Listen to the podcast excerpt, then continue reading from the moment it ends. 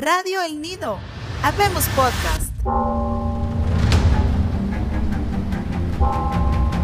Era un día luminoso y frío de abril. Los relojes daban las 13.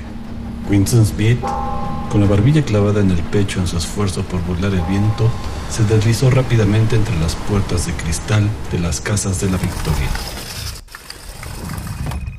El vestíbulo olía a legumbres cocidas y a esteras viejas. Al fondo, un cartel de colores demasiado grande para hallarse en su interior estaba pegado en la pared. Representaba solo un enorme rostro de más de un metro de anchura.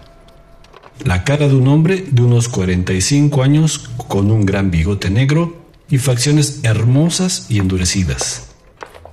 Winston se dirigió hacia las escaleras. Era inútil intentar subir en el ascensor. No funcionaba con frecuencia y en esta época la corriente se cortaba durante las horas del día. Esto era parte de las restricciones con que se preparaba la semana del odio. Winston tenía que subir a un séptimo piso, lentamente. Con sus 39 años y una úlcera de varices por encima del tobillo derecho, descansando varias veces. En cada descansillo, frente a la puerta del ascensor, el cartelón del enorme rostro miraba hacia el muro. Era uno de esos dibujos realizados de tal forma que los ojos le siguen a uno a donde quiera que esté. El gran hermano te vigila, decían las palabras al pie.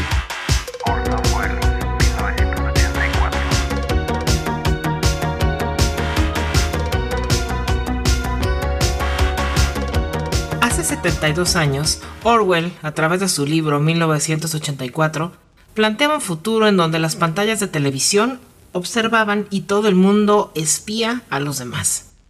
En nuestro presente son el Internet y las redes sociales las que recopilan cada gesto, cada compra, cada comentario que hacemos, y son una presencia constante en nuestra existencia capaz de predecir todas nuestras preferencias. Las y los mexicanos pasamos en promedio nueve horas diarias frente a la pantalla de un celular, computadora o televisión. En un año, gastamos 136 días completos inmersos en Internet y en el uso de dispositivos electrónicos, casi el 40% de nuestras vidas. Es una realidad que los adultos de hoy vivimos en un mundo muy distinto de cuando fuimos niños. A nosotros, que somos migrantes en la era digital, la tecnología nos envuelve, nos enamora, nos aleja de unas cosas y al mismo tiempo nos acerca a otras. Nos sobrepasó y nos revolucionó. Los niños y adolescentes, en cambio, son nativos digitales. Para ellos es con natural. En este sentido, ¿se les puede culpar por no concebir la vida sin Internet? Lo más común es ver a personas que están todo el tiempo detrás de una pantalla escribiendo, sacándose selfies, fotografías a su comida para instagramearla, googlear cualquier cosa, facebookar sus ocurrencias, agarrarse a tuitazos con alguien que no conocen, en fin. Al asistir a un concierto, grabarlo con el celular en vez de verlo con sus propios ojos. Antes, algunas respuestas comunes a la pregunta ¿qué quieres ser cuando seas grande? eran doctora o bailarina. Hoy son influencer o gamer. En la vida real nos asustamos al darnos cuenta de que un desconocido nos sigue. Ah, pero en Twitter hasta nos alegramos, porque entre más likes, más visitas, más vistas y más retweets, mejor. Y es que hoy más que nunca, ser es ser percibido. Así, la nueva dinámica entre lo real y lo virtual llegó a nuestra vida cotidiana para quedarse. En un sentido estricto, virtual no debe confundirse con falso, con ilusorio o con imaginario. Lo virtual no es lo opuesto de lo real, sino una forma de ser distinta que propicia la percepción. Y en ese sentido, favorece la creatividad y abre horizontes que los adultos no conocíamos, pero con los cuales los jóvenes crecieron. Así las cosas. ¿Cómo reconocer una adicción digital en la adolescencia? ¿Dónde está el límite? ¿Y en qué momento se sale de lo normal? Se considera que existe una adicción digital cuando la persona experimenta un malestar significativo en distintas áreas, cuando se desatienden otras actividades importantes, cuando cuesta mucho trabajo lograr la concentración, o bien cuando necesitamos conectarnos a cada rato y con cualquier pretexto y si no lo hacemos, comienzan a presentarse síntomas de ansiedad.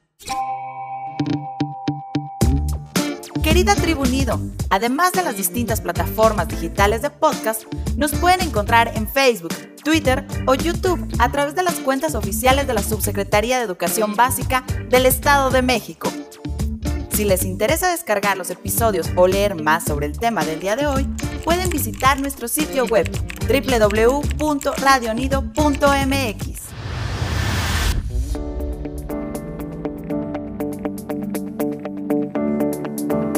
Sean todas y todos bienvenidos a la primera emisión de Radio El Nido. Estamos muy felices de llegar hasta sus oídos y conciencias. Revisaremos semanalmente diversos temas que ocupan a muchas familias. Estamos seguros que con la participación de las madres, padres, alumnos y docentes podremos encontrar soluciones conjuntas. En su reflexión, la estimada Pilar nos plantea algo que ha cobrado relevancia en nuestros días cuando hablamos del Internet y las redes sociales. Ser es ser visto.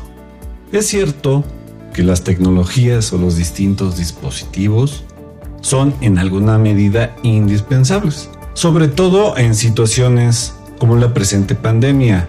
Las encontramos y las usamos en la escuela, en el trabajo, son parte ya fundamental de muchos hogares.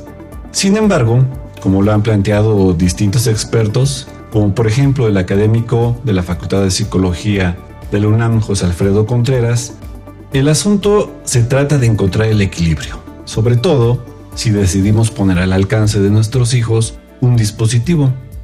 La principal desventaja es que fácilmente se pueden generar malos hábitos e inducir al sedentarismo. Incluso no es problema el tiempo destinado a estar frente a una pantalla, sino todo aquello que estamos dejando de hacer, de vivir, de compartir. No tenemos actividad física o interactuamos con otros seres humanos. Por ello es necesario cuestionarnos sobre cómo y durante cuánto tiempo estamos usando las tecnologías. Hay diversas acciones para lograr un balance y en todo caso realizar lo que ahora se conoce como desintoxicación digital. Los invitamos a ver el episodio de YouTube que sobre el tema elaboró la tribu Nido. Jazz, Step y el teacher Marco nos describen algunas recomendaciones prácticas contenidas en un texto denominado Detox Digital de la psicóloga Olga González Domínguez. Hashtags Ciencia y Filosofía.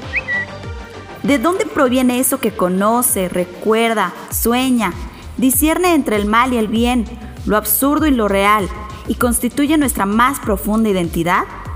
¿Dónde se aloja o se produce la conciencia? Arroba revista guion bajo UNAM. Arroba Tinoco G. Rogelio.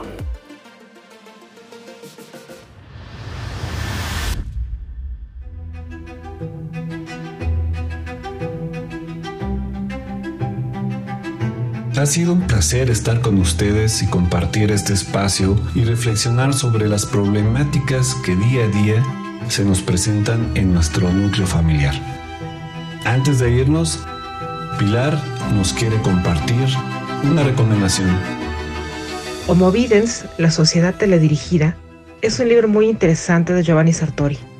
Quería recomendárselos antes de terminar y despedirnos creo que puede aportarnos mucho respecto de lo que hemos estado charlando hoy.